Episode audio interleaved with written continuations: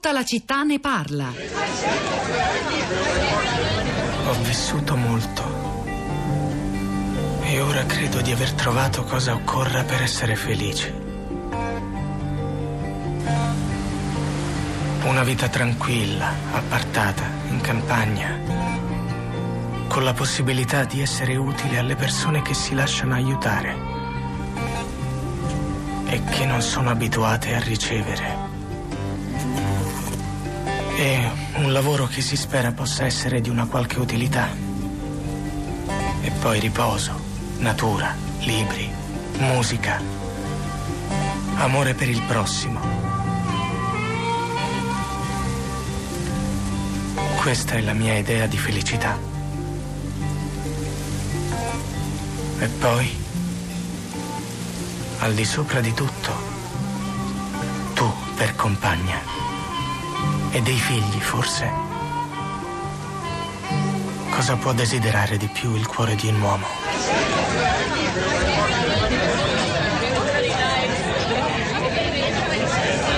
Into the Wild, film del 2007 di Sean Penn basato sul libro di John Krakauer in cui viene raccontata la storia vera di Christopher McCandless, questo ragazzo della Virginia occidentale che si laurea, forse lo ricorderete, e poi subito dopo abbandona l'idea di una carriera promettente, eh, di una vita come, dire, come tante altre, abbandona la famiglia e intraprende un viaggio molto lungo attraverso gli Stati Uniti di due anni fino a raggiungere le terre sconfinate dell'Alaska dove poi fatalmente morirà tra freddo e stenti e fame, rendendosi però conto soltanto alla fine che vita è, è, condivisione innanzitutto e questa frase finale direi che potrebbe essere anche un po' l'epigrafe della nostra puntata di stamani, di tutta la città ne parla, dedicata al tema della solitudine, certo bisogna anche distinguere, lo ha fatto Mauro Magatti poco fa in trasmissione, lo ripetiamo, tra solitudine ed isolamento, la solitudine è anche una bella cosa come scrivono tanti ascoltatori via messaggio, è occasione di riflessione, di contatto con se stesso, non demonizziamola per carità.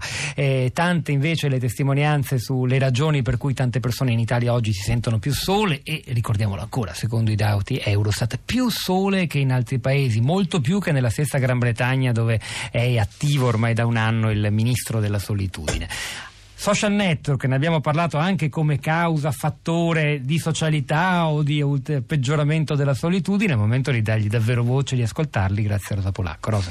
Ciao Pietro, buongiorno, buongiorno a tutti. Beh, non chiedere a me se i social network eh, facilitano, aumentano la solitudine, perché eh, sai già la risposta, ma soprattutto la risposta dei nostri ascoltatori che infatti questa mattina intervengono numerosi sul profilo Facebook della città di Radio 3 e molti discutono su sulla famiglia, la discussione è interessante, vi rimando però al nostro profilo per leggere tutti gli interventi senza perderne vari passaggi. Poi leggo qualcosa per darvi un'idea. Allora Marco ricorda una frase famosa, scusate, un mondo e non solo l'Inghilterra fondato sulla frase la società non esiste, dove credevate che andasse a parare.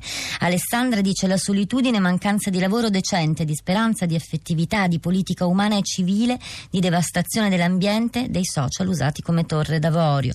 Eh, Giuliana dice i colleghi di lavoro non sono persone che si scelgono, a volte è bene che rimangano conoscenti. I miei genitori incontravano sul pianerottolo di casa persone con una storia personale molto simile, l'infanzia durante la guerra, ex contadini trasferiti in città, boom economico, stesso livello di istruzione. Oggi nello stesso condominio ci sono molte persone diverse con vite, storie e livello di istruzione diversi ed è difficile condividere profondamente qualche cosa. Alessandra invece è un'altra Alessandra ha la sua esperienza che ci racconta. Non si prendono pesci stando a casa. È una banalità ma è così. Se vuoi trovare amici devi andare dove hai possibilità di incontrarne. Associazioni di volontariato gruppi organizzati ne esistono tantissimi. Dai gruppi di acquisto ai movimenti politici alle banche del tempo. Perfino coi vicini di casa si possono avere relazioni. L'importante è non restare chiusi in casa a lamentarsi della propria triste situazione.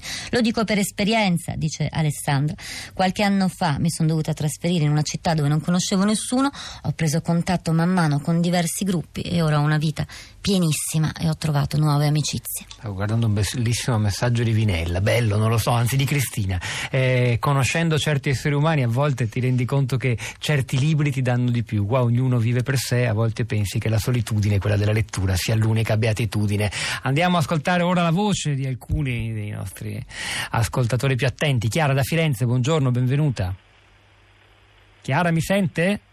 Chiara non mi sente, da Firenze ci spostiamo a Piacenza, intanto vediamo di recuperare Chiara. Buongiorno Riccardo. Sì, buongiorno, salve. A lei, a lei la parola. Salve, eh, beh innanzitutto vi ringrazio per l'occasione di farmi parlare, Guardo, seguo da molto il vostro programma e stimo tutto ciò che fate perché è uno dei pochi programmi un po' seri che è rimasto alla radio, devo dire la verità. Grazie Riccardo.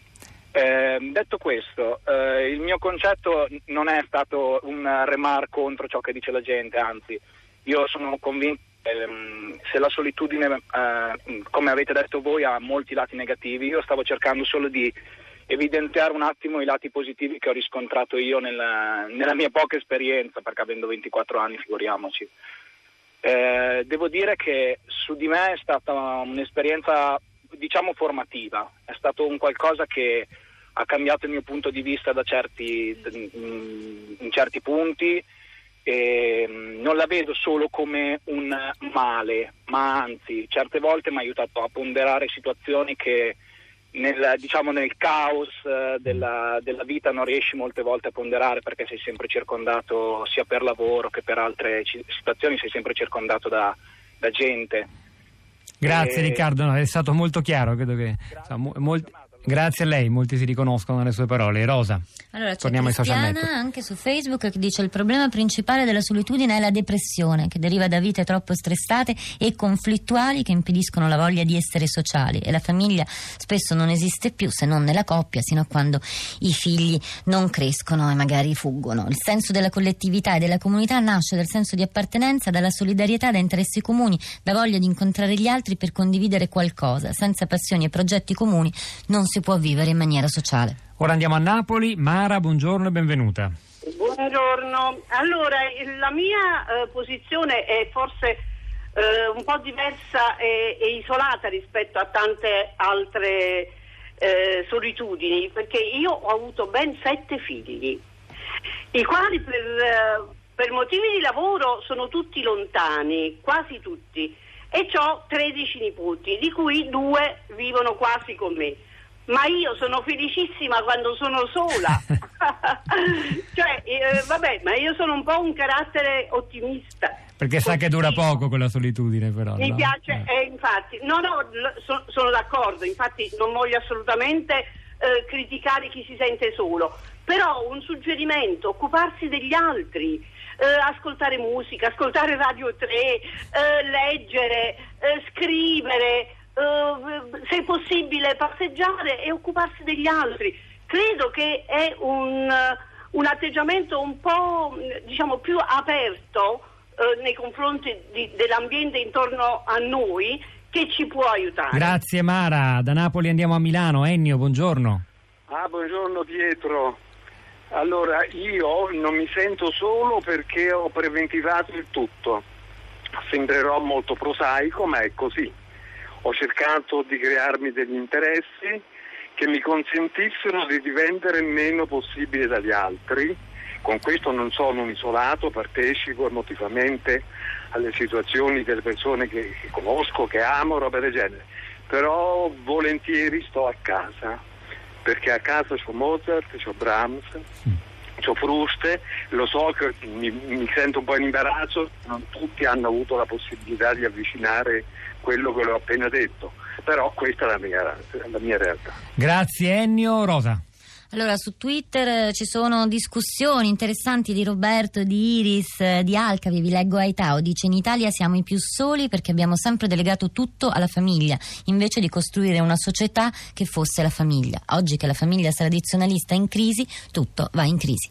C'era Maggie anche che faceva un paragone, credo Margaret, eh, forse britannica, con, gli, con, la, con il paese da cui siamo partiti. La solitudine in Gran Bretagna non mi meraviglia, a parte forse della famiglia, non si mangia insieme, non si cucina, non ci si vede per i territori terribili pranzi in famiglia, piccole isole di solitudine anche all'interno di una singola famiglia, figuriamoci fuori, anche se il problema, lo abbiamo capito, è anche italiano, è un po' di tutta Europa. Grazie davvero per questa puntata, grazie ascoltatori per i messaggi che ci avete mandato. Francesco Napoleoni era oggi alla parte tecnica, Piero Pugliese alla regia, Pietro del Soldaro Zapolacco a questi microfoni, là del vetro Sara Santi, Cristina Faloci e la nostra curatrice Cristiana Castellotti. A domani.